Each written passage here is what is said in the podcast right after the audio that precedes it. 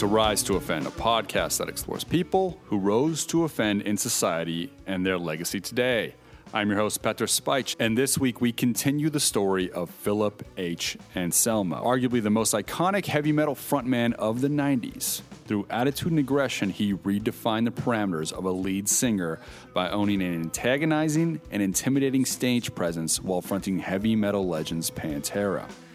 At this stage in nineteen ninety-four, Pantera's latest offering, Far Beyond Driven, has landed number one on the Billboard charts, and the band is headlining arenas. Phil has experienced extreme pain in his back from his wild stage performances and quickly decides to self-medicate, causing an addictive personality change, and throughout tries to maintain the persona of a heavy metal Superman the media has created in his image.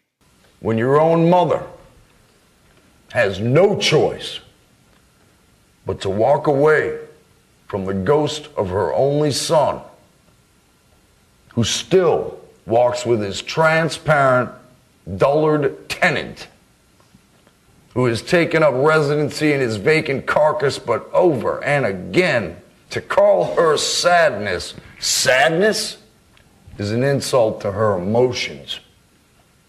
While I'm arrogant, aloof, insane, a liar, and completely blind, she in unison is trapped in private hell, made of me. The moment her back rests on her closed front door at the end of the day, of a work day, of any day, she begins sobbing.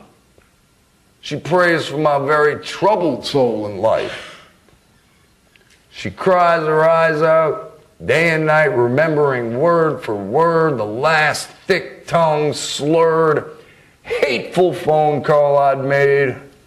On that day, I told her spitefully that I would kill myself with heroin again, over and over and over, till she dropped the phone and ran out into her front lawn and threw herself on the ground, and there she stayed, racking her brain over why and how her firstborn's love-filled nature ever came to be withered and dying on the barb when his young life should be in full bloom. When Mom quit answering the phone and walked away from me, I wasn't calling anyhow. And that is the saddest part to that story. And as always, joining me this week, Brandon Gooch-Hahn and Jocelyn Sharp. So Far Beyond Driven, Pantera's third major label album, was released March twenty-second, nineteen ninety-four, and it debuted number one on the U S and Australian charts. And Pantera is full-blown, nonstop touring on top of their game. Thanks a lot. This one off the goddamn Far Beyond Driven album, which I gotta say, I'm very, very... that everybody bought that album and put all that fucking commercial shit in their fucking place, and our record came out number one and all that fucking shit. I like it. Meanwhile, at this stage, Phil, he moved back to New Orleans in about nineteen ninety-one, so he isn't living in Texas anymore with the band, but at this stage, with the band being so popular, um, he had his sights on a lot of side projects with the guys that he knew back in New Orleans. A couple bands that he had his sights on, the first one was known as Down.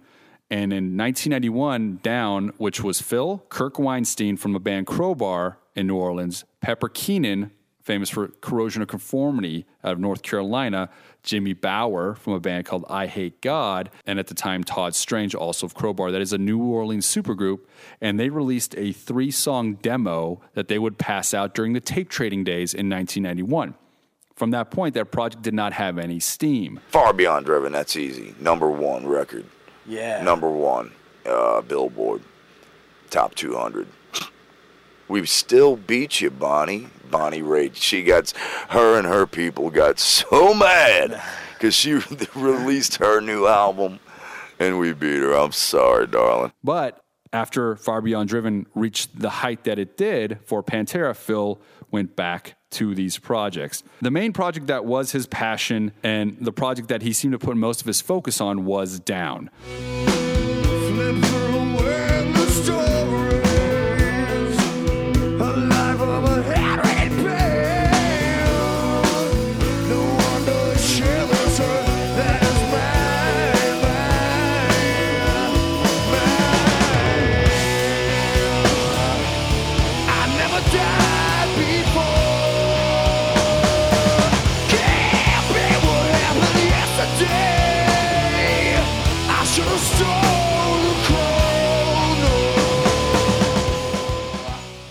Pantera on top of the mountain, why do you guys think Phil would change his focus and try to start another project at this time, or split his time away from the band that is his, his breadwinner? I think he always wanted Down to be that band. I think he always wanted to put New Orleans on the map, and this is his one chance to do it. And obviously he he had to buy his time. He had to get famous first to bring everybody along with him. But I think that's always, I think that was always the plan. If you are a true musician, you explore, you explore, and and as you know, I'm a lover of all kinds of music, so uh, I explore. I'm an explorer. I think people like this too, and and all creatives are like this, in that when you come up in your career and you're struggling and you're paying your dues, you think of the thing that you're going to do when you finally cash in the check.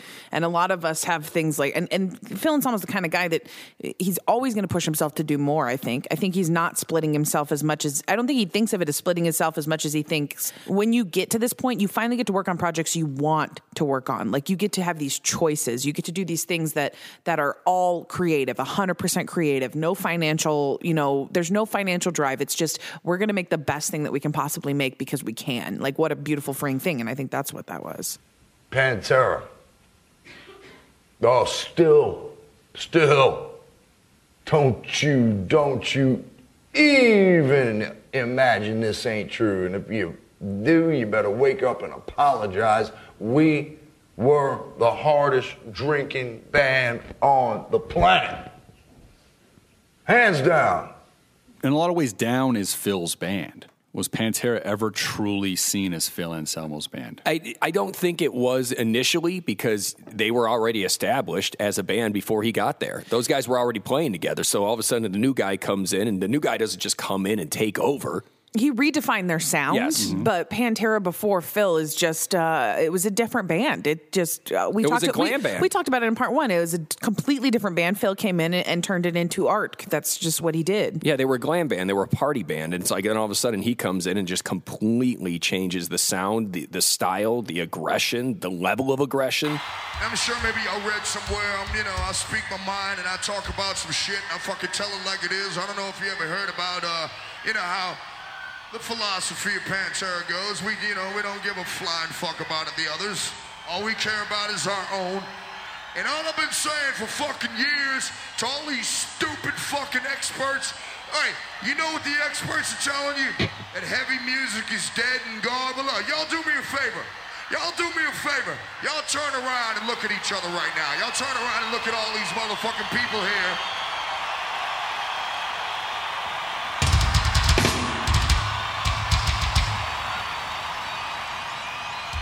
And obviously somebody's wanting to hear something that fucking these experts are telling you you ain't supposed to be hearing. All right, well, check this out.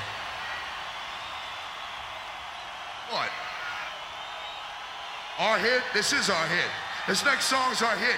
You won't hear this next song anywhere but in your goddamn car, at home, or on this fucking stage, and that's the way it should be. And Phil is very into the underground, and around this time in heavy metal, there was uh, no internet, so there was a thing known as tape trading. What that would be is virtually demo tapes would be traded between artists and stuff like that to find out about new bands and underground bands. It was a big market at this time. The, a genre that almost came out of that was kind of the lo-fi music called black metal. Phil started it, really getting into the black metal bands. He loved uh, it starting up. It's something new.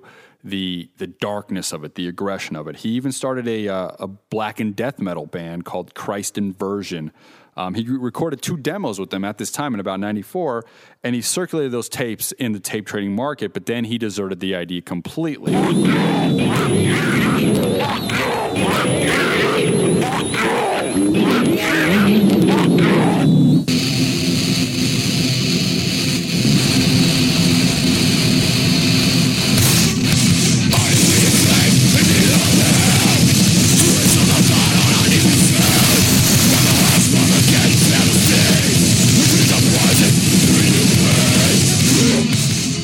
June of ninety-four, Phil got some more negative press. And this was while on stage with Pantera, He hits a security guard in the back of the head with a mic stand because he was pulling out Pantera fans and kind of throwing them out. He was roughing them up with fans, which we've seen happen many times at shows.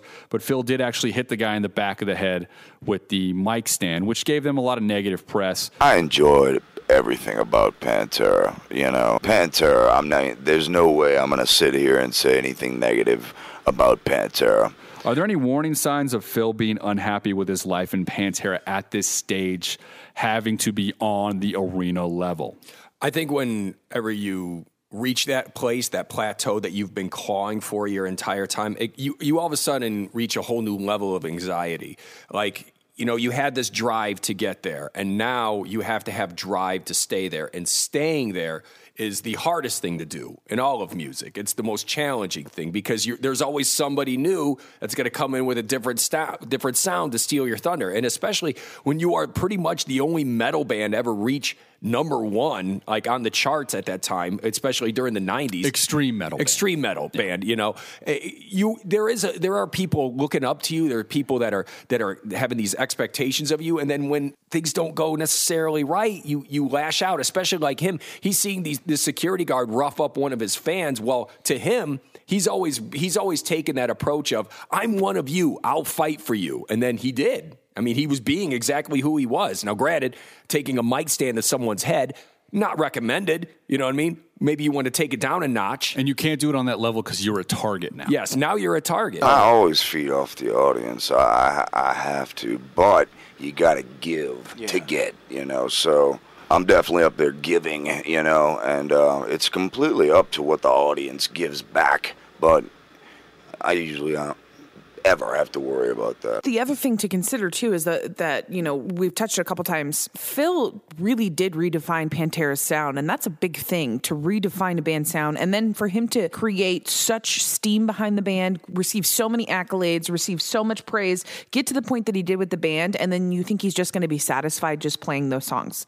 Like, I don't think that's, I think that for him, that probably was cr- creatively devastating, because to do something so amazingly creative and amazingly successful, I mean, you, you then crave more creation, more success, but how are you going to top that? All the great music, of course. Brother, uh, over I the got years. more. I'm sitting on like five different records right now. You're a man of many bands. I uh, am. Well, I mean, after you reach number one, you're going to want to top yourself. And at this point, I mean, when you're the first extreme metal band to reach number one, how do you get more number one? I think this is a casualty of making your art your identity. And when you make it your identity, you sometimes throw yourself into uh, almost like hy- hysteria, where it's like you'll do whatever you got to do, and then it just drives you slowly crazy. Just this idea that you always have to be great, this idea that you always have to maintain this uh, persona that he created on stage. Like that, that takes a lot out of people. I am an extremist when it comes to everything. Anything I set my mind to, I'm an absolute extremist. I cannot say it any better. And I was injured. I had a back injury from, and I don't suggest anyone do this, but I would climb up on top of P A systems and dive headfirst either into the waiting crowd or into the waiting concrete, and it made no difference. I would attack. I would attack on stage. And I paid for it, Jack. So by nineteen ninety-five, guys, Pantera got nominated for the Best Metal Grammy, another achievement for that band. And all eyes are on them, but there was a performance in Montreal, and this is one of those performances that what, what people question Phil on if he's racist or not, which is on, an ongoing thing throughout his career. The thing that bothers me the most is the black rap bands that fucking rap and all the fucking white kids buying their albums and shit because they think it sounds neat and nifty, and they go to dance halls and they dance and fucking say fucking X and shit like that. They dance this rap shit. And listen, the rap bands, the majority of them, the hardcore motherfuckers, are pissing all over you white culture. They don't fucking want your fucking culture at all. They fucking dog out every white person that was ever born, and they don't know any of us. Do you understand that? In a performance in Montreal, Phil went on a rant that was really like a stream of consciousness just going off. You can tell he's drunk, but in essence, a lot of people felt that it was racist. Open your eyes. Open your eyes. It's fucking reverse discrimination is what it is. And this is one band that ain't gonna take fucking jack shit off of fucking nobody. You understand me?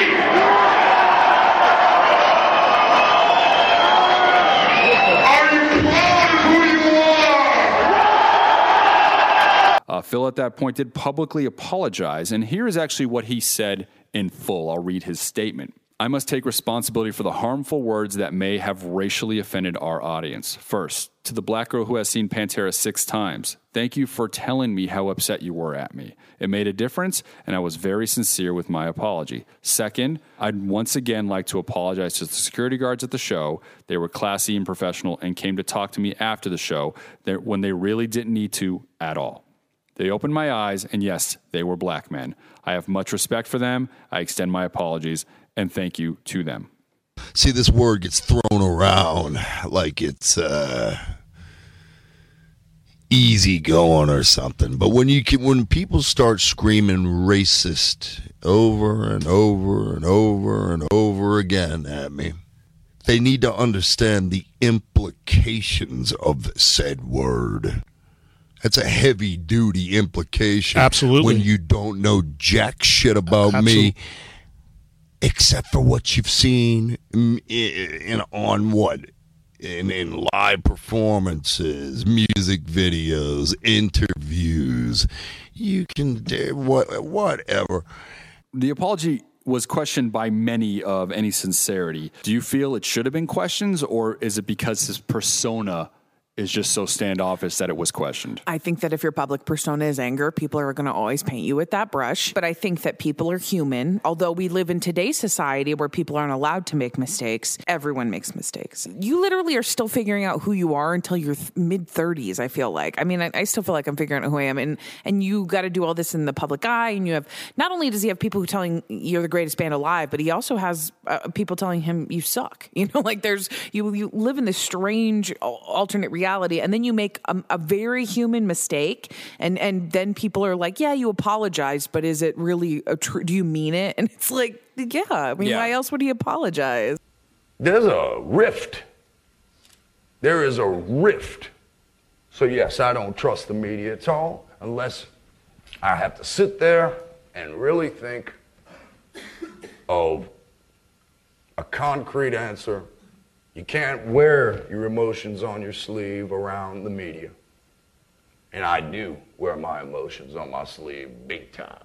When you create a persona like him where, you know, he's always talking about no compromise, just say what you feel, say what's in your heart, and he's made a, a career out of that. Well, every time you do that, there are going to be some consequences. And I think what happened was is maybe he was caught up in a weird state of mind, and then maybe he said some things that he regrets. And the problem is, though, is when you are a regular person and not on stage, you say things you regret every all the time, all the time. We've all done it. But when you say things you regret and it's caught on camera, all of a sudden it's worse. If there were a true, a real entity of evil in this world, it is that. To be honest with you, I purposefully, as an experiment with my body, with my tolerance, with what I could take, I wanted to feel, I wanted to feel the gutter. Something in me needed to go through it. I don't know why. Maybe it was guilt from getting so much so soon and early. And my favorite bands are bands that pff, haven't made a dime in their entire career.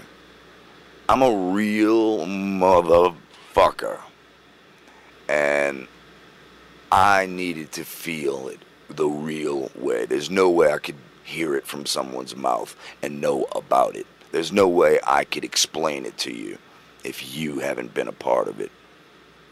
But it's the true, ultimate, incarnate evil.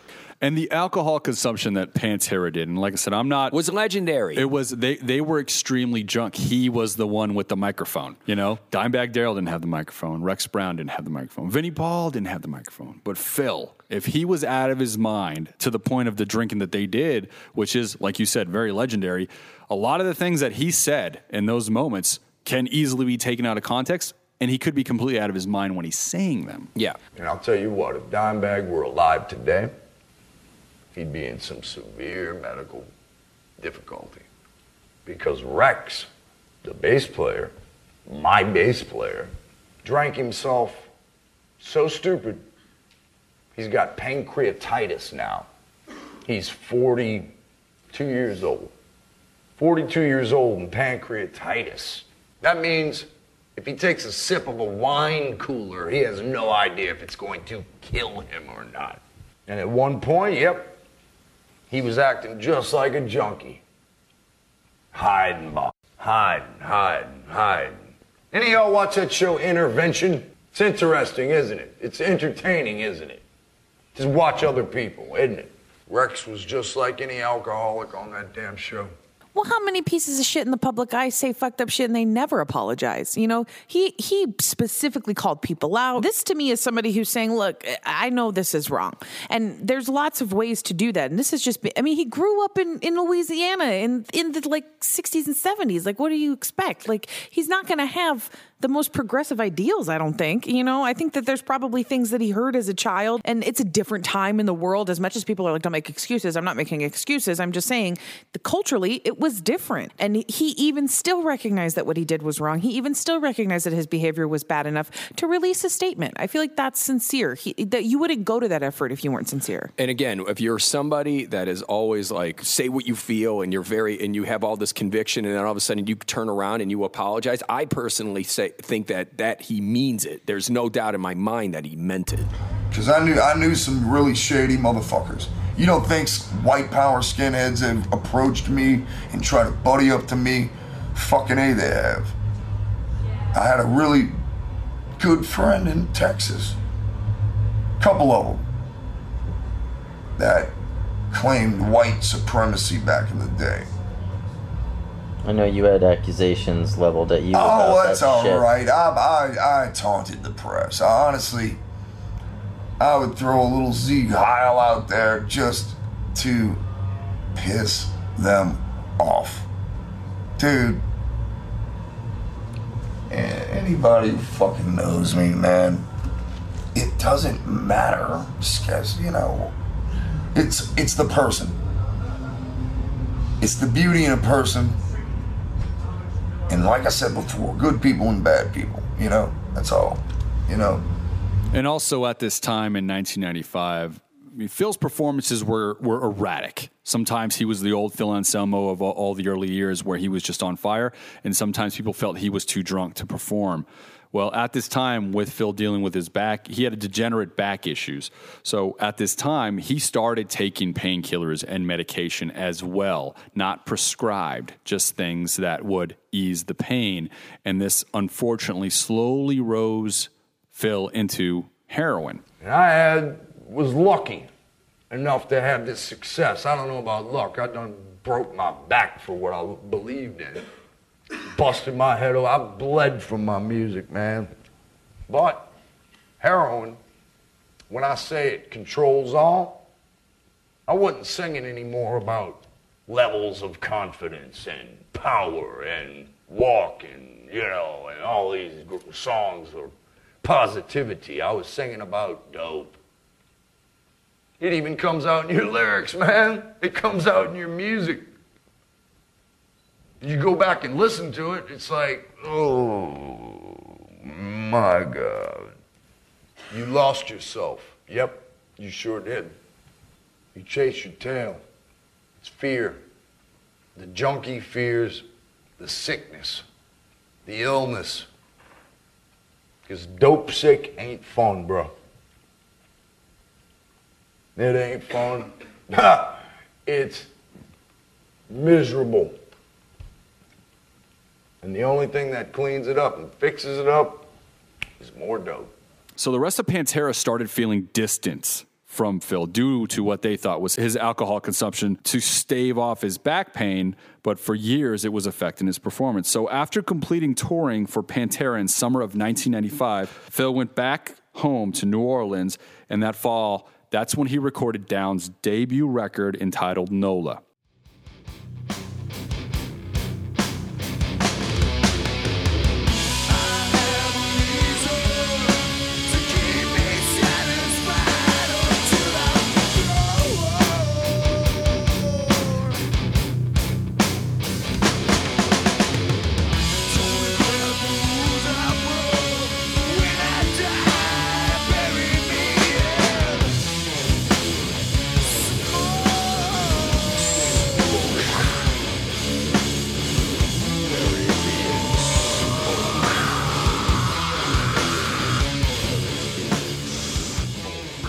Despite playing only a handful of shows, the record went gold and right after went platinum. Do you think success of a side project like Down, with minimum effort in terms of touring, was a positive thing for Phil mentally at this time while he was getting addicted to drugs, or a negative thing? I think in a way it was almost enabling him, because when you are having that kind of success, just like you said, off minimal effort, and he's high on drugs and he's drinking, he's boozing, you feel invincible. So now he's basically telling himself, he's like, well, why quit? Why shouldn't I just keep on doing it? I like what I'm doing. My back doesn't hurt this much when I take these pills. Fuck it. And obviously that just continued to push him further and further down the downward spiral. I think it was about the time when the record came in at number one, I was pretty terrified.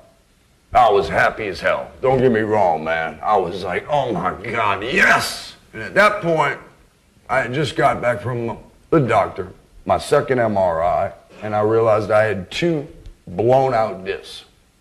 Now, in order for me to be this Superman that they, the media had built me up to be, I had to quell that pain. You understand me?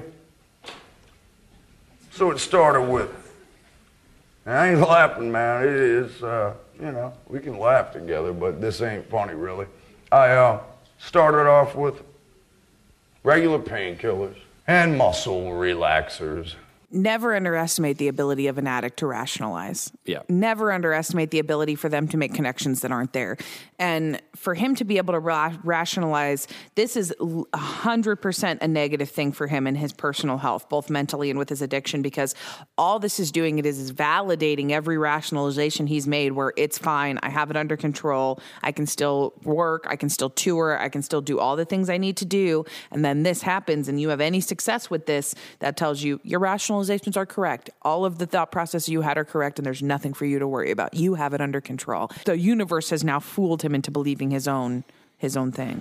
Eventually, you climb up the painkiller ladder because painkillers lie to you. They will magnify that injury, and that's all that's on your mind, the injury and painkillers. Up the ladder I went. Stronger painkillers, stronger painkillers, stronger painkillers, and you hear, and you damn well know, when your audience is looking at you different, when your band members are looking at you different, you know, oh man, what is wrong with Phil? What is wrong with Phil? You get a little tired. You get weary of it.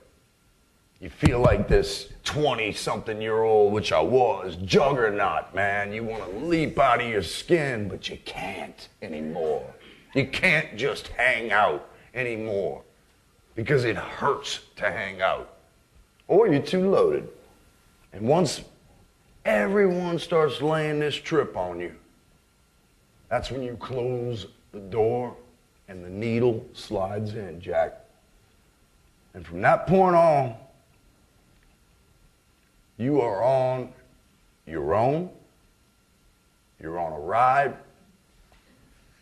and uh, I wouldn't suggest anyone in this room, I would never, I wouldn't suggest on my worst enemy this particular ride. And the guys in Pantera, they thought that Phil was taking painkillers, muscle relaxers, but drinking, you know, so they're not even aware of the heroin at all. Like zero. So that's something that is is is separating them without Phil actually knowing, but he is hiding that so well from them. At this point, they tour in different buses. Pantera was ready to record the follow-up to Far Beyond Driven, the album that went number one on the charts, and this was in nineteen ninety-six. When they had all the songs written, Phil told them he was going to stay at home in New Orleans and record the vocals himself and just send it over. Now, keep in mind, this wasn't the days of email. This was recording on tape. You recorded your vocals in New Orleans. I did. While the rest of the band recorded in Texas, and this was because of growing tensions between you and the band. Yeah, it was more like a growing drug problem between me and me, and that's the truth. But honestly, no matter what Pantera was written, I was there while we were writing the songs. Don't get me wrong. I would fly in every weekend, but I chose to do vocals at Trent Reznor's studio because I just wanted to be in my own zone, and honestly, the only reason why I wanted to be in my own zone was because when you're a, uh, even a rookie junkie, you are absolutely mortified, first of all, of people finding out, and ashamed of your own self. And I felt a lot of self-shame at that point, and I didn't want to be seen by my bandmates that were counting on me. How big of a red flag is this for the guys in Pantera? And what real legitimate reason can someone have to record their parts away from the rest of the band? Well, obviously, he's got a lot to hide. And, you know, and every time they see him mess up, they're going to attack him. There's probably lots of fighting going on within the studio. Every time they're together now, there's an argument. They're all, because when you're in a band, you, you turn to one another. You have to, it, it is a family. Like, it, it's, and then and whenever you put that, whenever you jeopardize that, you're going to build all types of resentment. And that's basically what was going on every single time those guys would get in a room.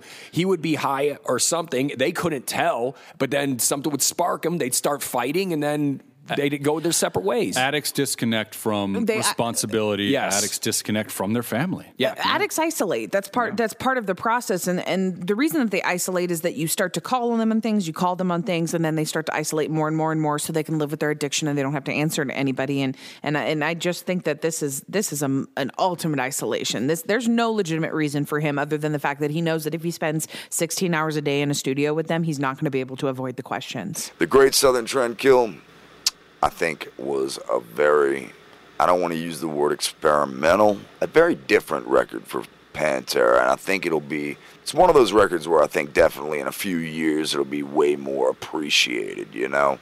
That's how I feel about it. Actually, there's a lot of stuff on it that I love, but, you know, I, everybody's got their own opinion.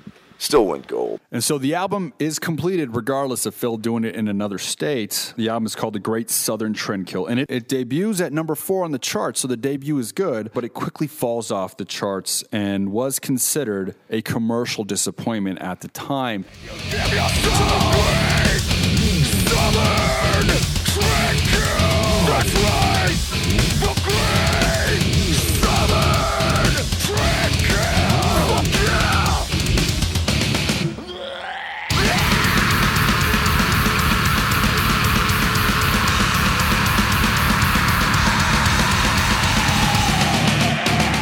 Now, keep in mind, Trendkill was an extreme record. It was a lot harder, a lot faster than Far Beyond Driven, but it took away a lot of the replayability of songs like I'm Broken or Five Minutes Alone off of Far, Far Beyond, Beyond Driven.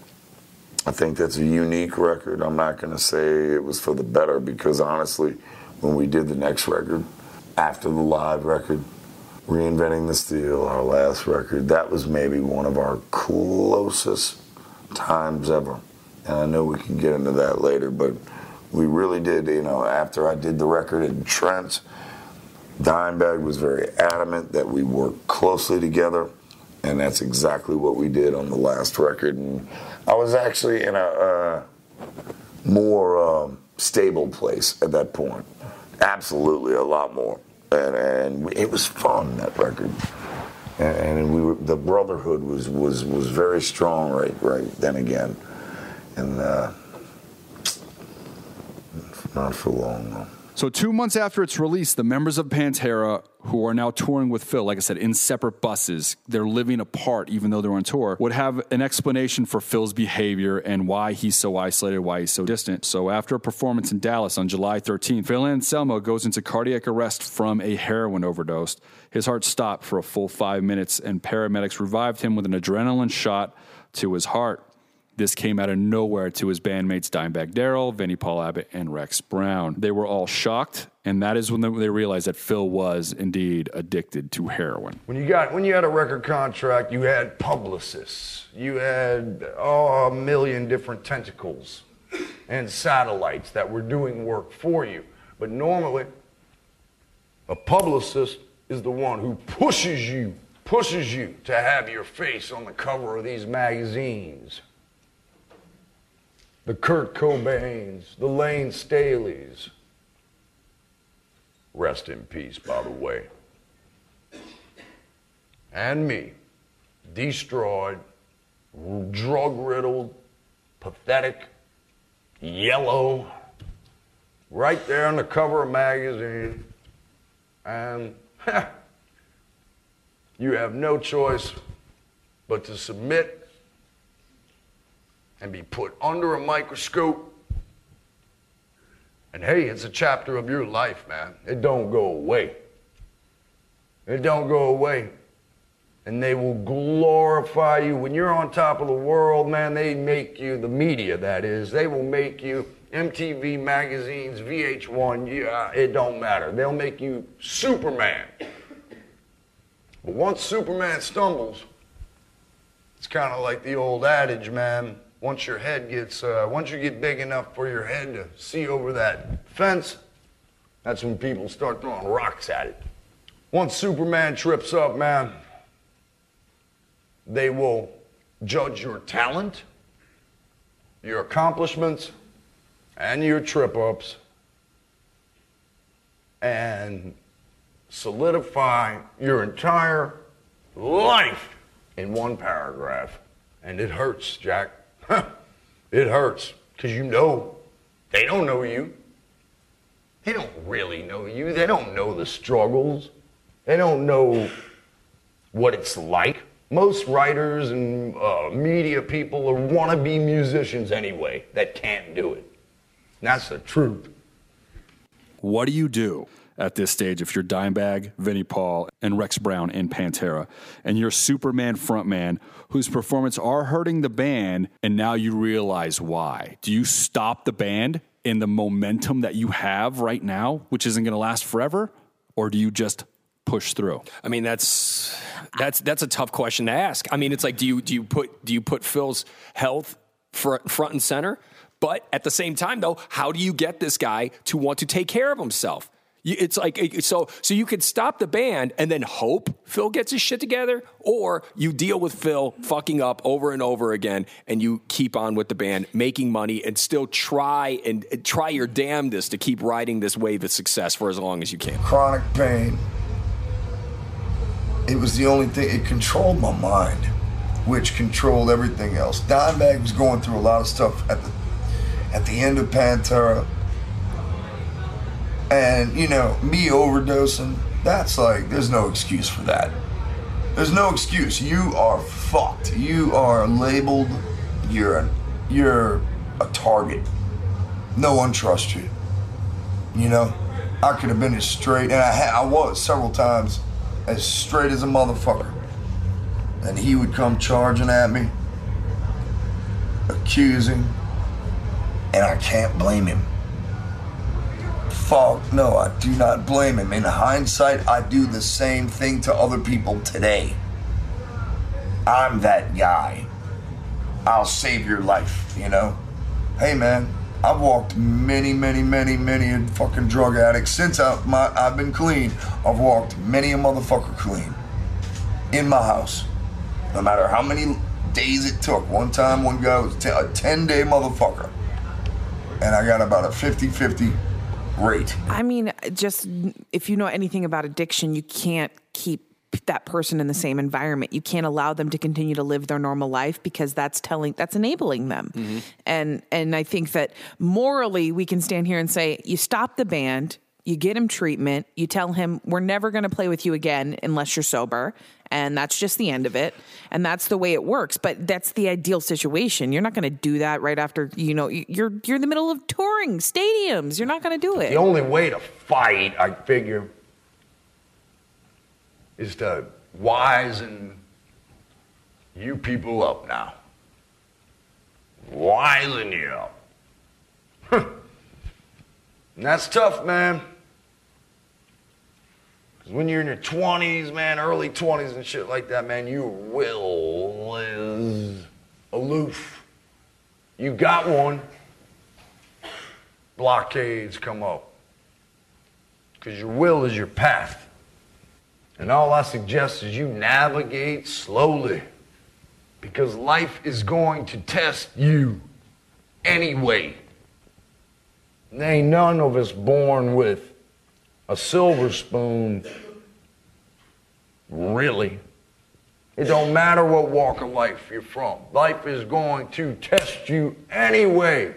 And can someone with the ego of Philip Seymour at this time in his career That's what honestly I'm get sober and even be willing to listen to his bandmates? Phil Anselmo feels like he is Superman. He feels like he's untouchable. He's unbreakable. There's no way they're going to be able to say, hey, Phil, get your shit together. He's going to go, no, guys, I'm fine. I can do it. Look at these guys. They still love me. Look at them. You know, I mean, they're, they're, and on top of that, too, the fan support. I mean, you get that kind of adulation. And there are so many people. Again, I am a ch- I was a teenager during that time. Phil, that band affected so many kids my age. And you have all these people that are looking to him as a god. He's like, well, why change? There's no reason. And then Pete at the time, because, you know, typos for the ladies and shit.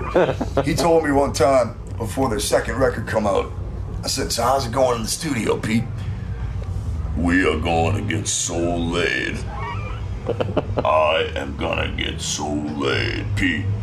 He was about six, nine. Voice like that. Huge monster just passed away.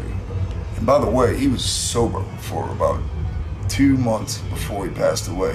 So that shows you right there, the riddle of life is tripped out. We ain't not a damn one of us know when our end is coming, man. And so that's why, you know, figure, come with love, do your best, try to do something positive, be nice to fucking people around you while you're around, fuck.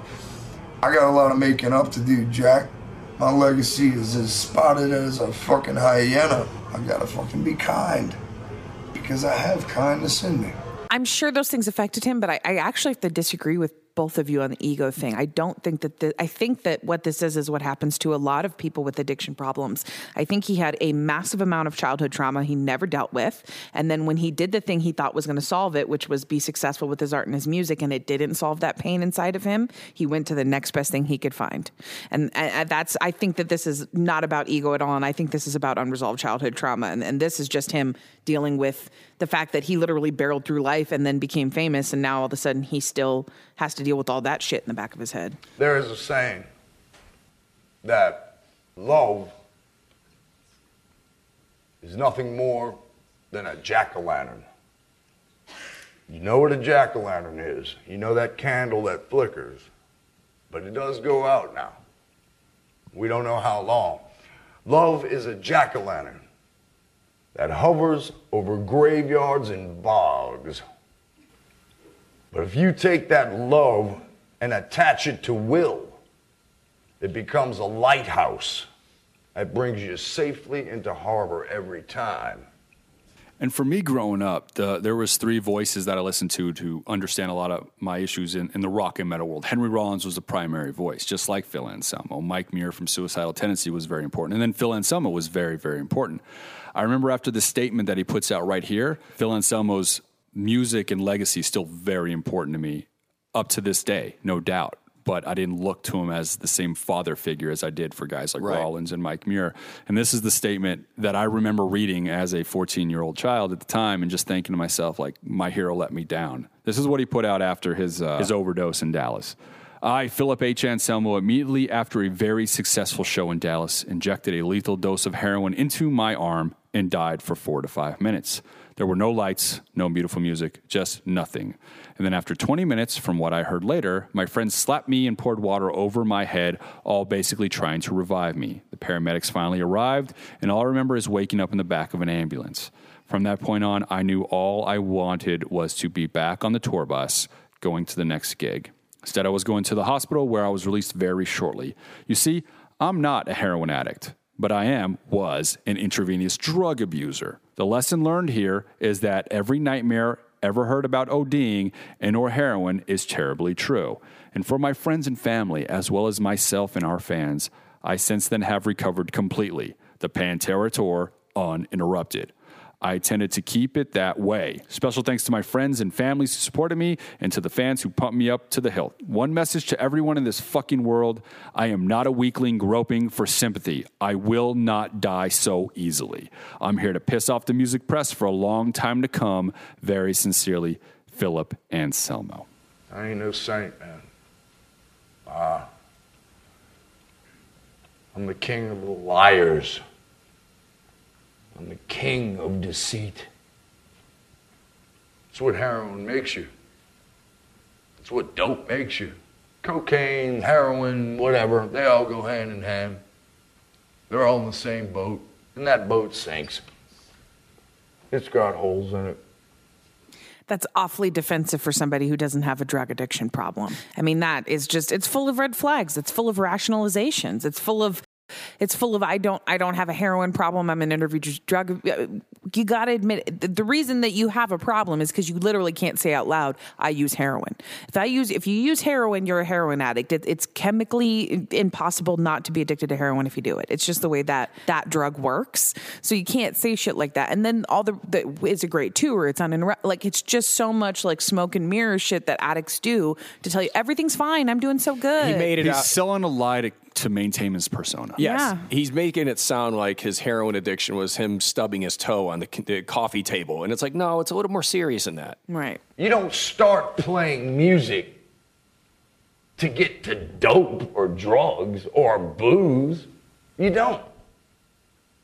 You start playing music because you love it, man. How much damage has Phil done to the momentum and the moment of Pantera? I don't think he's done any damage. Yeah. I think these fans are still going to come out there. Again, the message is still the same. The message in the music is still the same. His performances, I mean, again, when and, and this is one thing too, like, unless you were in the back and like really paying attention to the performance, then, you know, you didn't know he was fucked up. Because half of the time, I mean, dude, when all the Pantera shows I was at, I was down front and c- chaos going all over the place. I couldn't really tell if he was fucked up or not, you know? Like, he was on fire. But that's what I'm saying. Like, the people up front, the ones that really matter when you were doing a live performance, they can't tell. They can't tell. It's crazy. The one, it's the people that are furthest back are the ones that are going, there's something wrong with that guy. But if you're up front, you're like, you're part of the, you're, you're soaking in the chaos. You don't know. Lane was, when he was straight, he was engaging, strong, bigger guy than you think. About my, about as tall as me. We spent a Thanksgiving together, and he and I just went out by ourselves. We went to some shady tit bar. I forgot what fucking town it was. Pantera. We we weren't even on tour with Alice in Chains. We just met. Alice in Chains was on tour, supporting their first record, and we were on the Cowboys from Hell tour, so we both came out in nineteen ninety. He was fun, man. Next time I saw him was early ninety-two. I had met his girlfriend, who eventually was the girl who ended up down in a hole. She turned him on to dope. Um, I saw him at the Lollapalooza gig, and he was different, of course. In retrospect, I th- once again, it brings up shame in my heart, because I- I'm an engaging person. Like I say, man, I come with love. And the fact that I, at, at one point in my life, I was this zombie. You know, it, it's very hard to say you're sorry enough times to your fucking loved ones, your family, and all your friends. I mean, and the thing is, is that I don't think that these kind of things ever can really slow down the momentum of, of a band. I think in music, we are so culturally ingrained with music and substance abuse going hand in hand. I don't think that that turns us off as a fan base. If Phil died on that day, would he be as popular as someone like Kurt Cobain? Yes. one hundred percent. Yes. It, the legend would be insane, right? Yeah. I'm glad he didn't. because all the great music, right. you know, that he yeah. did afterwards. But the point is that, like, just just the thought of him not being there, you know, dying for five minutes. Dying young is so romanticized in rock and roll that, I mean, it's just, you're right, though. I mean, if he would have died right back there and then, we wouldn't be talking about Phil, the ex-drug abuser. We'd be talking about Phil, the icon, the legend. I do have an injury, but I'm not going to go into that. To me, that's no excuse. That's just another crutch. Screw that. It feels wonderful to be back, and it feels wonderful to see that the people have not left me. The true hardcore people have not left me. Substance abuse is so glorified in music. I mean, think about it, how many jokes there are about, like, how you can't be a good musician unless you're on heroin. Like, right. I mean, this, there's a reason that that's, that's funny to people, is because it's kind of true. Like, we, we do look to these great, all of our great musicians that we really want to, in any musical genre, even, not even in rock and roll, not even in metal. If you go across the board, there's substance abuse is one of those problems. We just accept it. We as a fan base don't all go, yeah, we're not going to support you until you get off the heroin. We all go, well, I hope he makes it through the show, you know, like, it's very strange. We think the heroin makes better records. Yeah, and, and, and it's part of the cool factor, man. And and just be uh, to me, I mean, and I'm like not the in- drinking with Pantera. It's part of the cool factor, and I'm not right? innocent of it. I think standing in that audience, watching a guy on heroin perform music is just as enabling as any other behavior. What I did was absolutely stupid. I own it. I own it. Instead of sure, instead of pawning it. Oh, I was drunk. Oh, this, that, the other. I own it. I did it. It's on video for the world to see. So with this, guys, a live record is released in nineteen ninety-seven by Pantera, just a year after The Great Southern Trendkill, and that record is official live one oh one proof. That's right.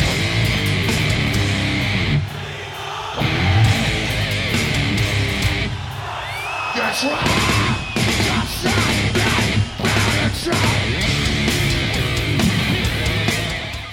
In the next few years, Pantera does tour Ozfest and even opens for a reunion of Black Sabbath. So they're still already on that, that high scale, high level. However, internally, they never really recovered from Phil's revelation at the Dallas show, because even though Phil was like, I'm not doing heroin, I'm not doing heroin, they, they saw the reaction of Phil sometimes backstage, like almost falling asleep on amps and things like that. So they're like, we have no proof that he's not. But that really splintered the band intensely.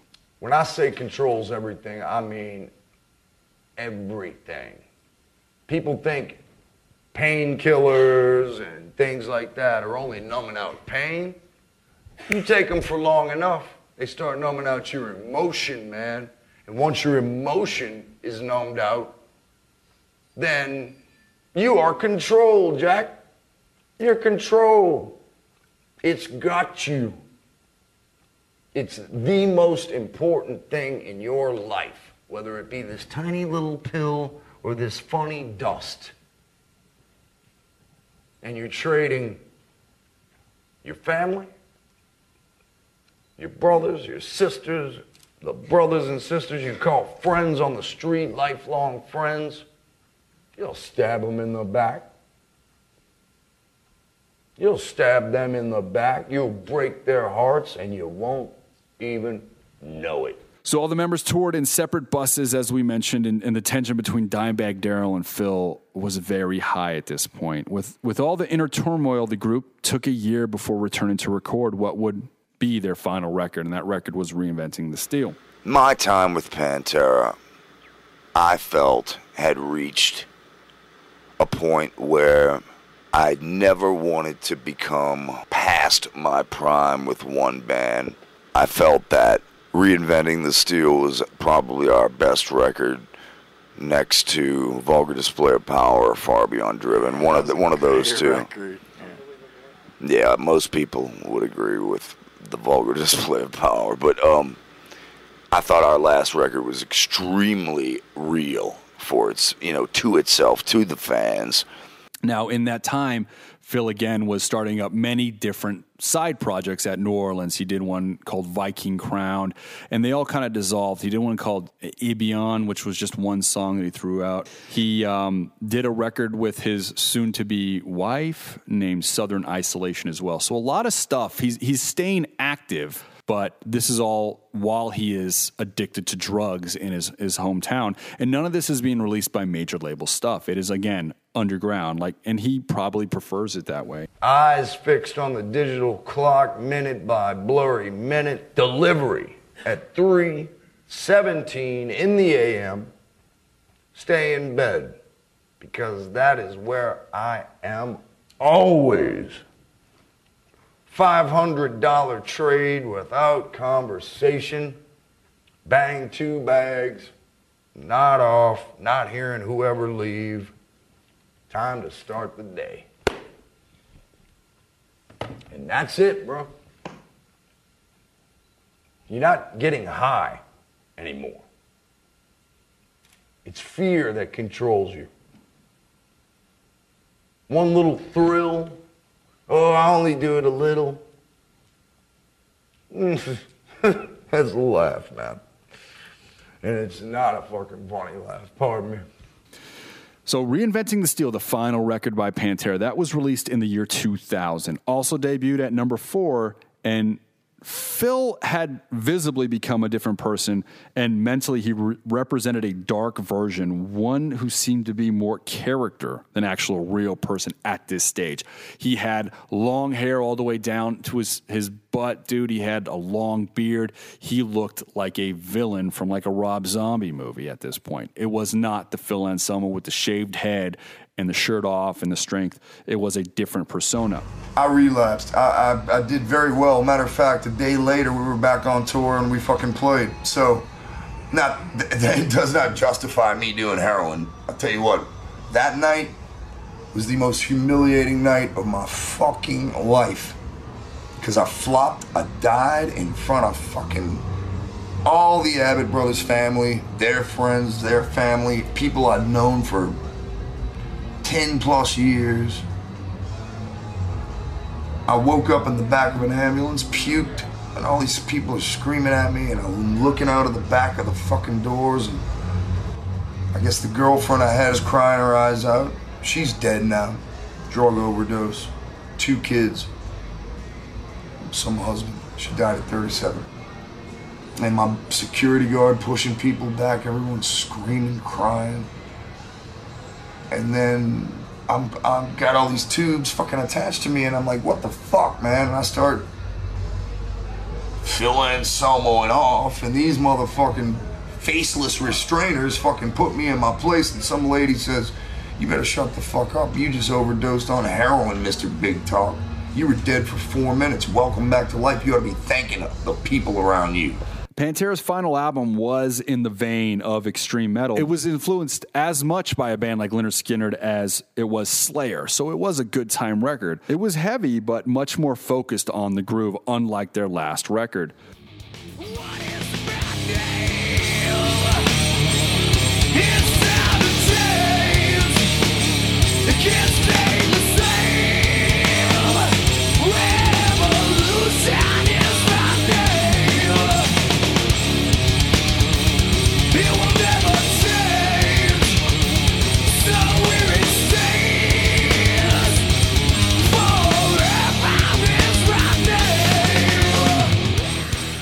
Critics and musical interests seemed to be changing in heavy music. This time, there was the rise of nu metal. So the reception to the record at the time wasn't great. It is considered their, their least inventive album by critics.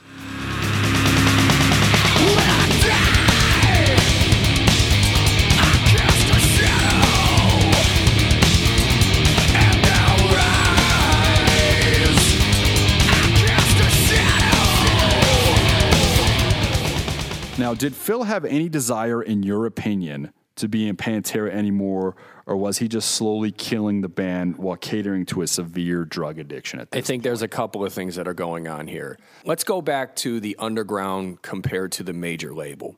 All the stuff that he's doing on the underground, things like, uh, I mean, you know, g- going there and, and going back to the New Orleans scene and working with those guys, like, you know, guys like, you know, Down and, and all the other bands that you mentioned, that's art to him. That's, that's his creative self coming out. Pantera is work. That's a major label release. There are consequences when you don't when you don't reach a certain milestone. Meanwhile, like he put out Down, they're like, oh, let, you know, they were kind of looking at it like, eh, we'll just put this thing out. The expectations are low.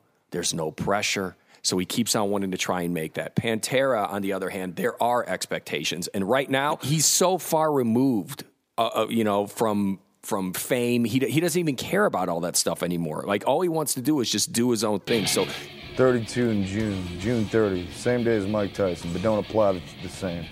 I'm an extremist. I do what the fuck I want, when the fuck I want, and I ain't gonna hear nothing about it. I am but a babe in the goddamn woods, and every day I take a step, I learn something new. If I shall falter and make a mistake, I'll learn from that damn mistake and pick myself up, dust my shit off, and fucking trudge fucking forward. That's what the shit, man. And let's talk about the dark persona of Phil. Uh, he started it kind of towards the end of ninety-six, ninety-seven. Uh, he was more Charles Manson at this point than he was Henry Rollins. You know, he he had that that sinister and evil vibe and look that he felt represented himself and New Orleans. So his entire persona, his entire image is rebuilt. And now he's entering Pantera. Every time Pantera would take a break, which was about twice from ninety to ninety-seven, every time we'd get together, that's a lie, by the way. Uh, we did a lot of touring, though, Pantera. We toured a lot. Regardless, anytime I'd have a break, I'd get home, and I'd get bored in about two or three days, and I'd have to jam. I'd have to do something. How much does that affect mainstream and commercial viability? I mean, it, I, I imagine that it's it's a lo- it's a lot. It's it's a lot because what do we have? We need him. We need that chaos factor. But then you also go out and you change who you are over and over again, and then you add in the substance, and then and then you try and push yourself back into that, you know, place. I don't think that it's I don't think that you're going to be in any kind of place where you can create anything. I don't think you're going to have the same relationships anymore because you're not the same person. Well, I think on top of that too, I think it was just the fact that, you know, right at this point he has he's inching closer and closer to rock bottom, and when you look at what his long hair and long beard pretty much tell you, it I tells you the guy gives up. He doesn't care about his look anymore. The the the militant uh, persona that he used to have, it doesn't matter to him anymore. Nothing matters to him anymore. The the, the residue that methadone leaves behind, uh, I didn't feel right probably for a year after that. You know, it's it's so miserable and so uh, I guess chemical altering, you know, it, it's a, it's the worst. It's the worst drug in the fucking world, right next to heroin, which I've always defined as a definable evil. Pantera toured heavily again throughout two thousand and two thousand one, um, and their final show ever would be on August twenty-eighth, two thousand one in Japan. They did have a tour planned with Slayer in Europe, but after nine eleven occurred, they were stuck in Dublin, and it was canceled, and they all went home. We landed to do the tour. We just got there. It was going to start off in Belfast, and uh, I was sound asleep, and my phone kept ringing off the hook, and it was our tour manager, and all he said was, "Turn on your T V. They're blowing up America." And I didn't know what, I, so I clicked the T V on, I was like, Jesus Christ, this is a big deal. So uh, it was us, Slayer, and uh, but everybody agreed that this is not the right time to tour. Let's get home as fast as possible. That's when Phil requested a year off from the band Pantera to regroup and do some side projects. Vinnie Paul and Dimebag said, no problem, we'll give you a year, and we'll let you do your thing. At this time, this is when Phil does get married in two thousand one on Halloween.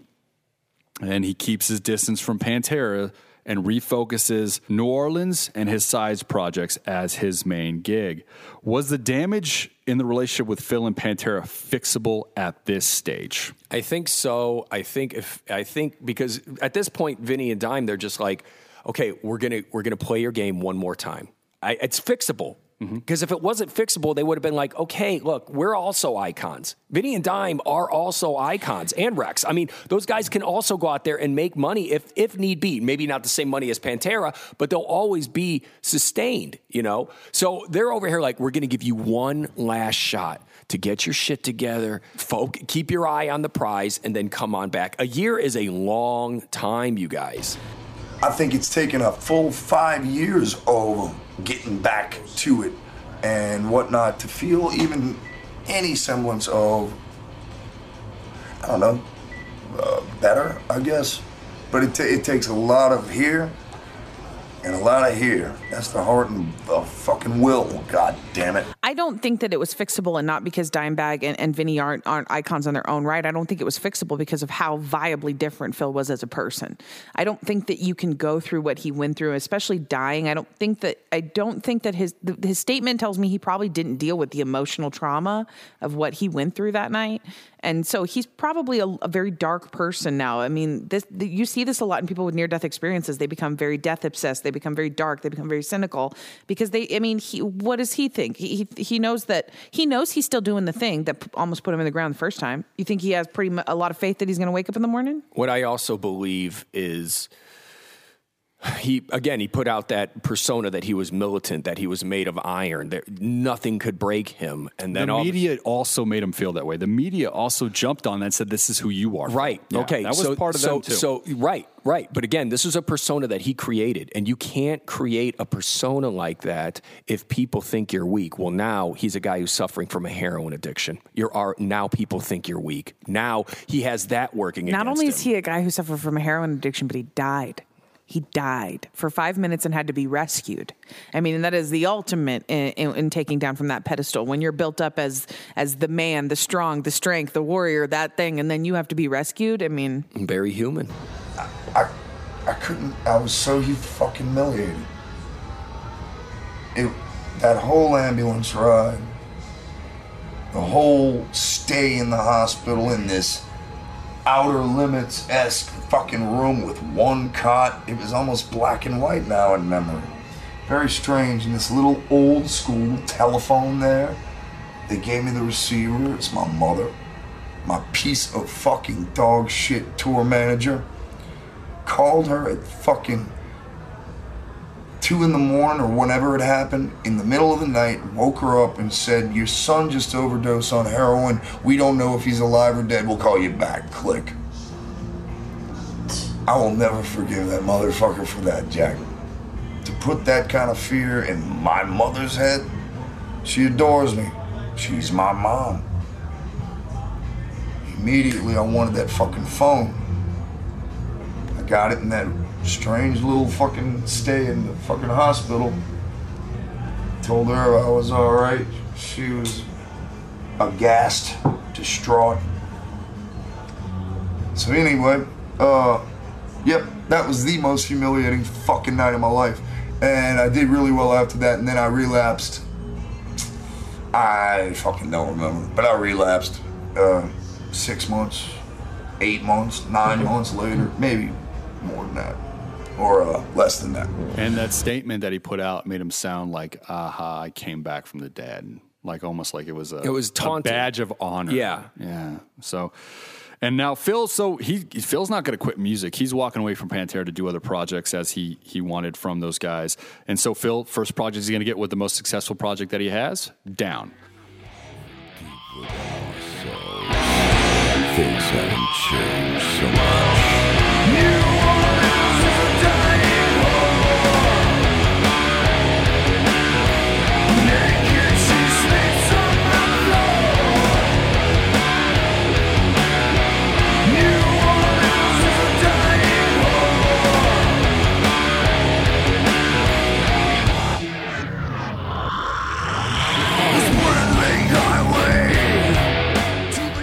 So Phil gets down back together. It's been seven years since their last record now. They just go into his house, which is, uh, and they have a barn where he makes it so they can record that record for twenty-eight days. Nobody leaves from that, that band. It's stated it's twenty-eight days of drugs and booze-induced days to create music. And now the one thing about Down's second record is that the bassist Todd Strange did leave, and so he recruited Rex Brown from Pantera to join Down.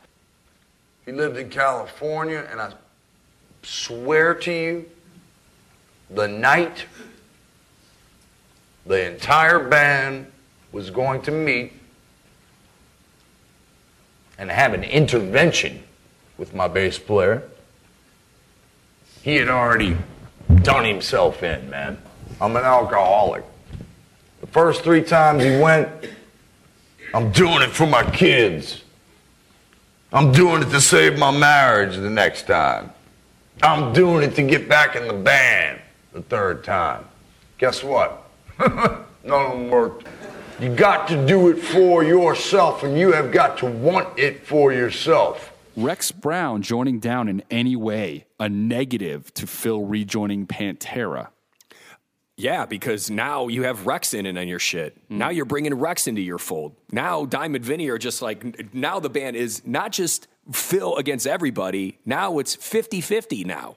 Now Dime and Vinny, they have to worry about what Rex is going to do now. Well, and I don't even think it's about what Rex is going to do. I think it just changes the dynamic when there's two people invested in the same thing. You know, it does create...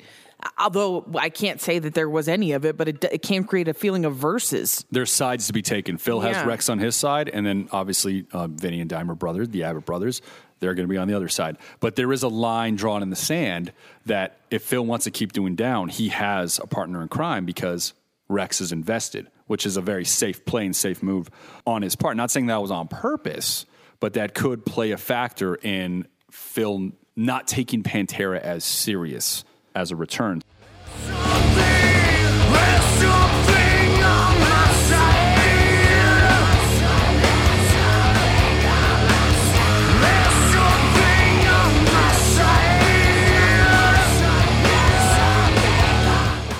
So the year Phil requested off from Pantera uh, runs its course. The touring cycle for Down is finished. Now, Down two, it did not get the love that their first record did. From critics and fans alike, people thought it was put together quickly. They thought it was um, just a different style and a different sound. So it, it, not a lot of people understood that record as much as they wanted to. So Phil didn't have that critical acclaim on that record like he did the first time around. So instead of, you know, working on a new Pantera album after that first year, Phil decided to jump on another band that he started back in nineteen ninety-one. The band was called Superjoint Ritual. So he decided that he would release a debut record on that record. So now he released a Down record the same year in two thousand two. He decides to release the Superjoint Ritual record, which comes out in two thousand two. Obviously, Vinny and Dime are not happy. Phil's like, I'm going to go on tour with Superjoint Ritual. We felt extremely strongly about, like, we knew one day it was coming, and it just had to be, you know, it had to, it, it could not stay buried in a, any longer at all. I, I, I have many reasons why, but I cannot go into it without just, just plain and simple, it was time for Superjoint to come on out, you know, and I knew that I had to get as strong as possible to even halfway bring Superjoint Ritual to the people. For Superjoint Ritual, I need to be a thousand percent. And right now, I feel like I'm about seventy-five, eighty percent. So at this point, Phil has two bands plus Pantera. He's got Down and Superjoint Ritual. And this causes a, a major issue between him and guitar player Dimebag Darrell. As their relationship has fallen apart, uh, Superjoint as a band did get a lot of critical praise for the extreme, for the underground, for everything that Phil represents at this time in his life. Take Caesar.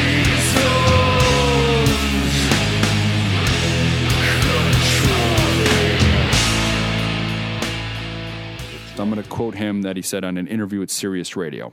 I think it's not just me needing a break from Pantera.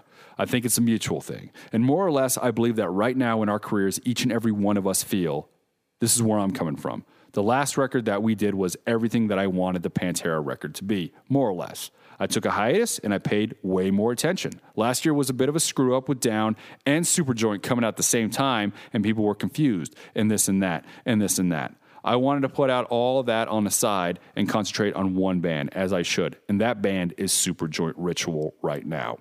Feels extremely important to do this band, and that's what I'm doing right now. No other band. When he was asked if Pantera was over, he said, no, you're dumb to say anything is final because things change day by day, especially in the music business. There's no hostility towards any other Pantera members or anything like that. It's just how it is right now. In my heart and in my mind, I truthfully feel that Superjoint is the band that, once the public truly gets a hold of it and embrace it, it's going to mean a lot to them. The first warm-up show was maybe one of the worst shows Superjoint Ritual has ever played. It sounded like we were in a chamber, and it was just this big echo. However, after that, we hit Texas, and we did this long Texas run, and uh, we went through also uh, New Mexico.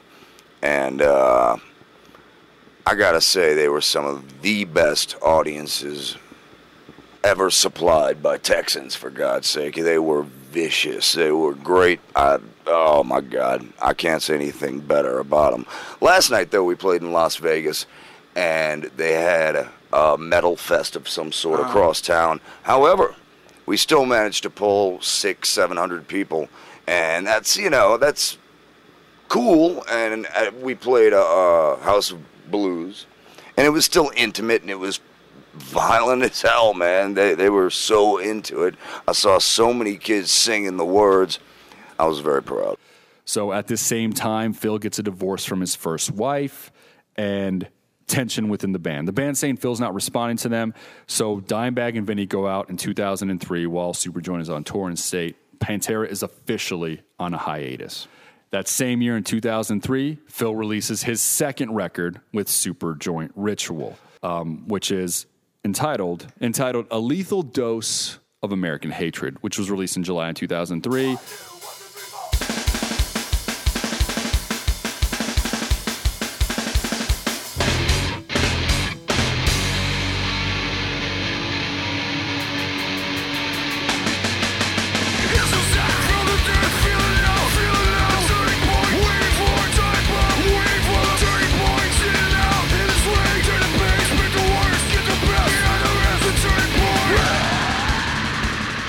And one of the lyrics on a song, which also gets him in hot water again with the racist comments in Community. There's a track called Stealing a Page or Two from Armed and Radical Pagans. The lyrics go as such. We're clearly heathens, not Catholics, not Christians, not communists.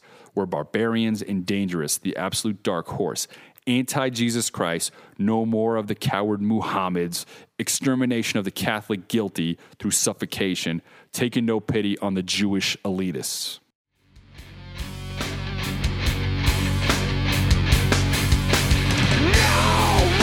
The coward Muhammad.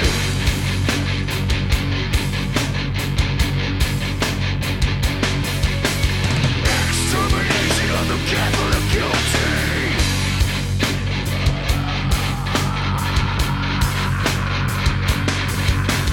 Taking no pity on the Jewish elite, looking down on us. And that lyric once again got Phil getting accused of bigotry and perceived as racist. So he responded again, I'm anything fucking but. I know there's shitty people and beautiful people on both sides of the spectrum, black and white. And I know for an absolute fucking fact, there's good Middle Eastern people who live here. And I know there's good Oriental people, but if I'm writing a song and it has to touch on the negatives of certain issues, I'm not going to beat around the fucking bush and fence ride, especially with Superjoint. Before with Pantera, I had to be slightly careful. Now I don't. I can see from the enthusiasm in the audiences that we're on our way to something extremely relevant, something on top of anywhere anybody thinks we might go.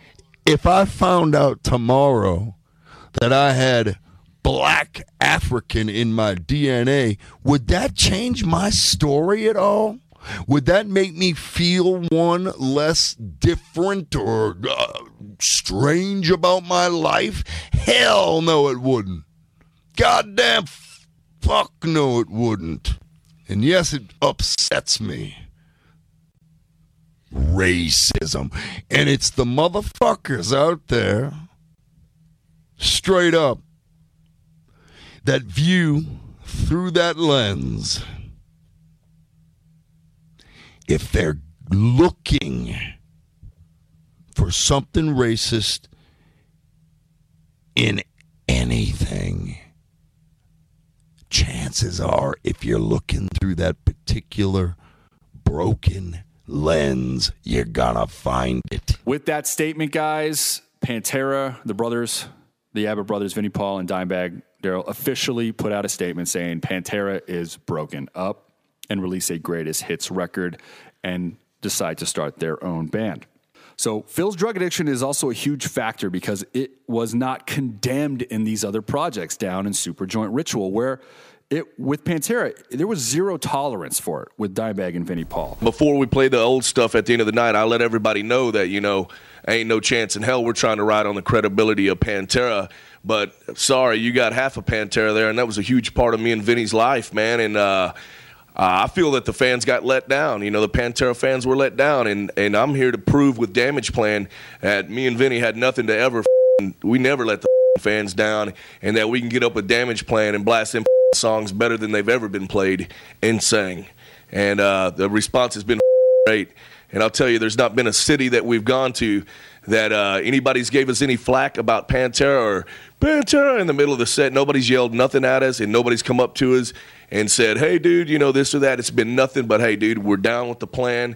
And uh, nothing but awesome comments and compliments for Pat, man. And, uh, yeah, the point is definitely getting across. So did Phil's drug addiction truly ruin Pantera? Yes, absolutely. There's no doubt about it because, again, we brought it up several times throughout the show. When you're addicted to drugs, it's all about you. You're selfish. You start believing your own bullshit. Then it's like, I don't need these guys because, but guess what? It's the drugs talking. It's not you talking. The drugs have completely taken this guy. They've taken control of him. They're not letting up. And now he, and instead of, you know, pointing the finger inward and admitting that you made all these mistakes along the way and maybe apologizing to Vinny and Dime, you're you're giving them the finger.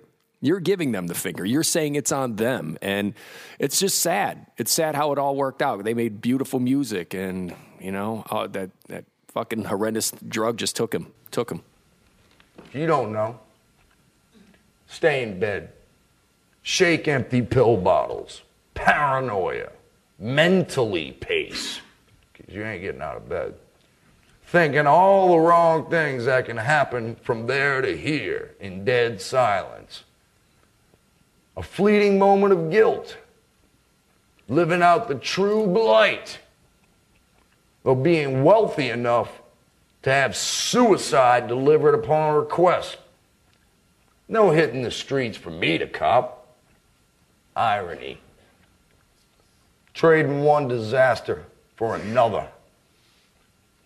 Not a light on in my house as usual. Just listening for a car door to slam. Yeah, I mean, I feel like a lot of this is is sad, but a lot of it is is a story we've heard so many times, which is unfortunate. It's just a story of of the thing that what happens when somebody does a drug so much like this and gets so wrapped up in that addiction is that they literally do change as a person. And, and if I were to put myself back in that room the very first time Phil sat down with the entire band and, and really started to try and write with them and create with them, I imagine he was a captivating, charismatic person with passion and a lot of interesting things to say. And, and you know, he really believed and had intention. And, and I think that Uh, you can't have all those things in, in pure impurity. You can't have it genuine when you're when you have an addiction because your motives are always selfish. It, the sad thing is, to your point, they do make beautiful music together, and now he's a different person, and, and they're just not going to create the same stuff because the team isn't the same, the dynamic isn't the same. And you know, each record, you know, uh, strive for more and more and more and more. Better, better, better, better. But that can be said of the whole band, man. The whole, the whole band as a whole. I've never to this day played with tighter musicians in my fucking life. And so Vinnie Paul and Dimebag Darrell, they started a new band called Damage Plan, which is signed to a major label. So now there is two separate entities that are Pantera in the music world.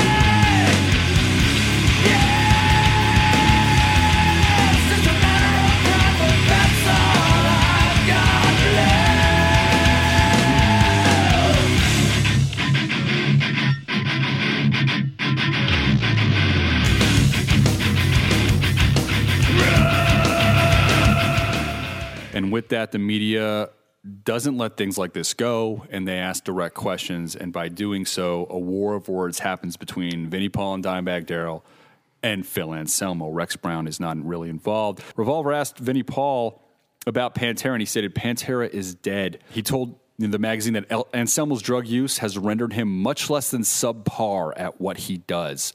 And then he stated he was very private about his Uh, drug use. I don't know if he was using the whole time or what, but it got to a point where I didn't know which Phil was going to show up to the gig. One night he would walk in and be a fucking animal. The next night I'd walk backstage and he'd be lying in the corner and he'd say he was tired. I will never take anything away from that dude for when he was at top of his game, but where he's at right now, I have a hard time watching him when I see him on M T V talking about Superjoint Ritual or whatever they're called, and he can't keep his fucking eyes open. I always uh, ponder the thought, what if, you know? If Dimebag was still alive, I think there would have been an end to any rift that there would have, whatever. Dimebag was too much of a brother to carry a fucking hate around with him, you know, or anger, you know? And I deserved some anger. And someone responded to that. I just hear a big and sad yellow-belly crybaby fucking knowing that his meal ticket is in a different fucking band. You would have to know those fellas to really understand where I was coming from. They're scared of their own fucking shadows. And all that said, I wish them the best of fucking luck. I still love them. For Vinnie Paul's information and anybody else who would like to know, I've been fucking stone cold sober for fucking two years. I feel like a fucking Boy Scout, for God's sake. He continues. There was another thing brought up in the interview where Vinnie Paul said that he knows how to stop drinking, you know, and they can't, con- and they can control themselves. And magically, Dimebag Darrell didn't answer a fucking thing. You you know why that is? Because his fucking friends have to carry him fucking home every goddamn night. Every night on tour, he gets carried to the fucking bus. Now you tell me, me fucking up one time in my life compared to his three thousand seven. Give me a fucking break, man. Straight up, I'll say it right here. And I've said it before, and I will fucking regurgitate it. My door is open. You hear me?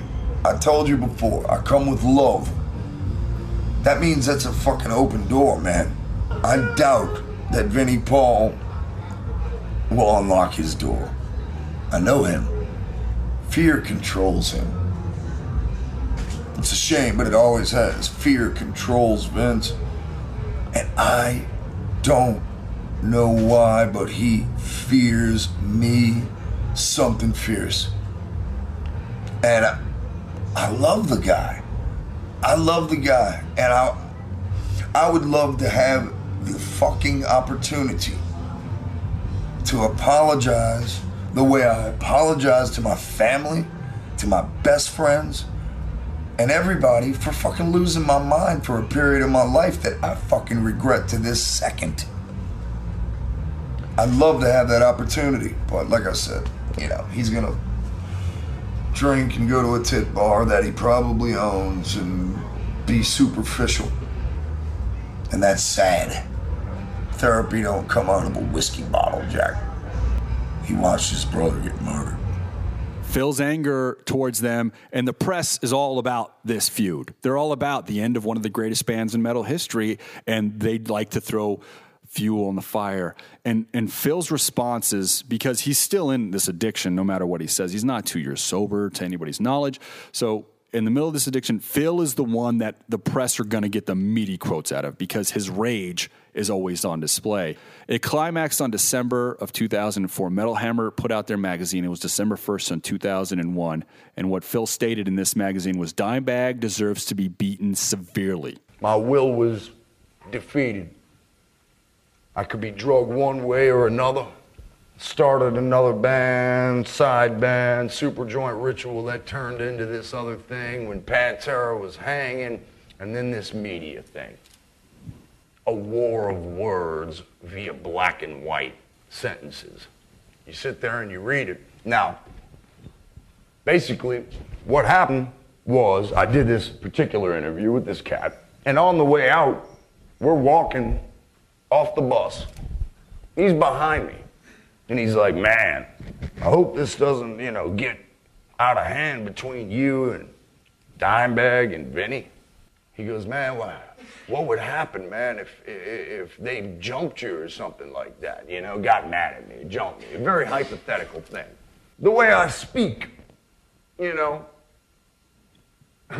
And look, I, okay, I said something to the effect of, I'd kill those boys, you know. They can't fight me, you know. I'd kill them boys. You read that in black and white. I'd kill those boys. It is as literal as a mofo. It is literal. And they took it very literally. And the media ran with that, man. All over the world, man. In different languages, you know.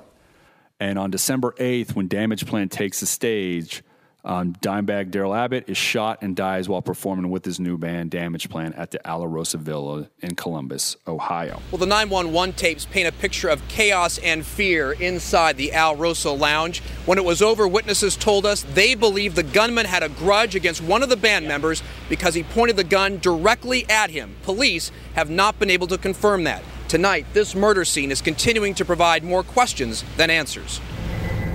I'm at the Alrosa Villa, and there's a shooting. Someone is shooting the band on the stage. He ran on stage and just started shooting people. Someone's shooting the band on the stage? On the stage at the Alrosa Villa. Witnesses say it was pandemonium inside the Alrosa Concert Lounge last night. This guy ran up on stage and shot him point blank in the head. Dimebag Darrell Abbott, the lead guitarist of the group Damage Plan, would be the first to die. sixteen-year-old Jeremy Spencer saw the gunman run on stage.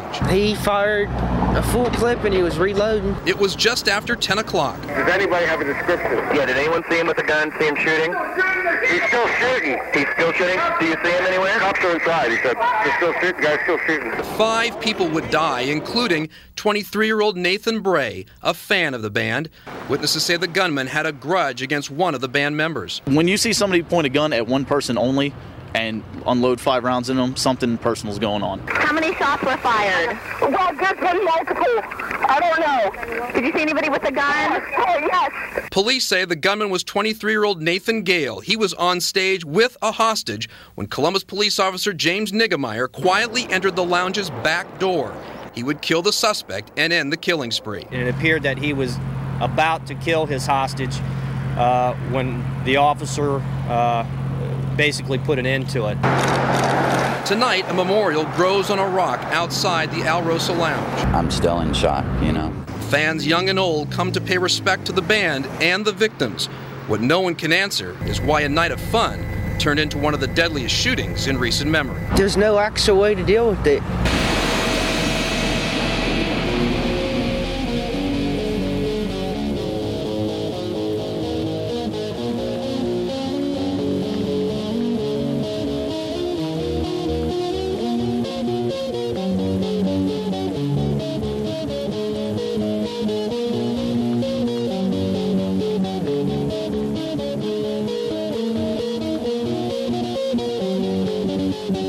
Thank you.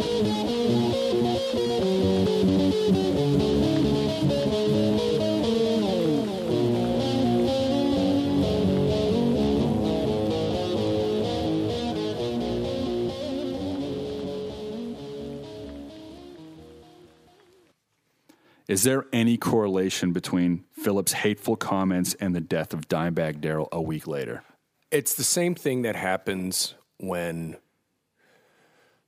when somebody who is a prominent figure, when they say certain things, especially in, in interviews and stuff, they get, you know, twisted and, and turned. And you, and you never know if the wrong type of person is going to take that message and go a completely different route with it. I mean, you see, you see it uh, happen today. I mean, a lot of people get upset when Trump makes an inflammatory comment. I mean, most of the time you should just be able to turn your head and walk away like nothing happened. But words do carry with certain people. And I think the one psycho piece of shit garbage human being took Phil's message about Dime needing a beating and went AWOL with it and took it to another level, thinking that he was going to please his master, you know, and that's where, and that's where things manifest. I mean, when, when a lot of your messages are made out of anger and rage or sadness, there's going to be somebody out there that's going to take that message and go, I'm with you, man. I'll, I, I'm going to do this for you.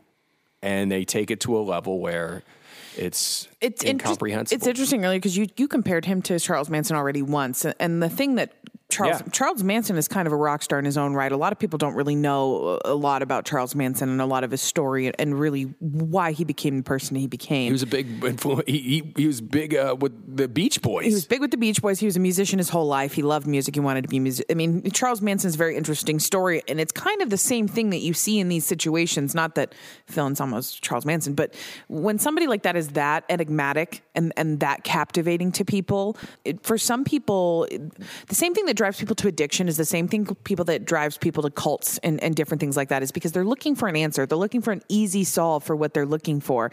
And it, it, Pan, Pantera changed the landscape of music forever, and it changed people's lives forever. And it's hard not to imagine that there was somebody out there who, when Pantera broke up, was looking for a scapegoat. It's hard to imagine that. People want my reaction to what happened. This is not about me. This is about Dimebag Darrell. Purely Darrell. It's not about me or some motherfucking psycho that happened to destroy the most beautiful fucking person my pet, one of my best friends in the world. It was the heavy metal goddamn media that destroyed Pantera. This is about Darrell, my brother of seventeen years, who are Pantera's music changed people's lives, man. We weren't just some band. He was not just some guitar player. I want to say, bless his family and all, all of his close friends. And I never got a chance to say goodbye in the right way, and it kills me. And I'm so sorry. On December eighth, when Phil Anselmo woke up, he was this persona we're talking about. On December ninth, the day after Dimebag Darrell's death, Phil Anselmo was not that person anymore. He was never the person that he was the day before that day. Superjoint Ritual broke up shortly after that in two thousand four. That band was over. Down was not continuing to tour anymore. And Phil Anselmo was forced to get humble in one of the most dire situations possible, losing um, someone that is his brother on every level and not being able to ever make amends with him. He tried to attend the funeral. The family told him to leave. So he was not welcome at the funeral. And the family did hold much resentment towards him for the death of Dimebag Darrell. I wish to God I could have gone to his funeral, but I have to respect his family's wishes, and they do not want me there. I believe I belong there,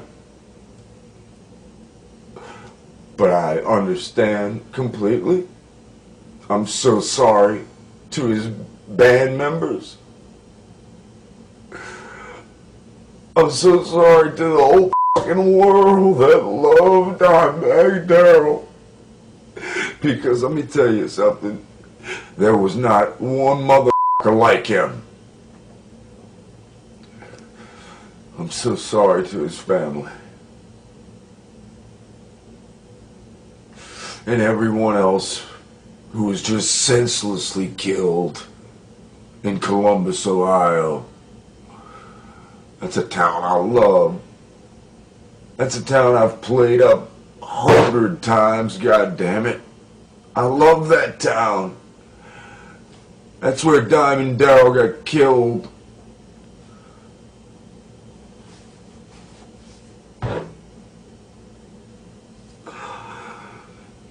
This is very unique for me, and that's all I know. Just bless his family, bless, bless his friends. I love him like a brother loves a brother. Vinnie Paul, my other brother. I'm so sorry. I'm so sorry.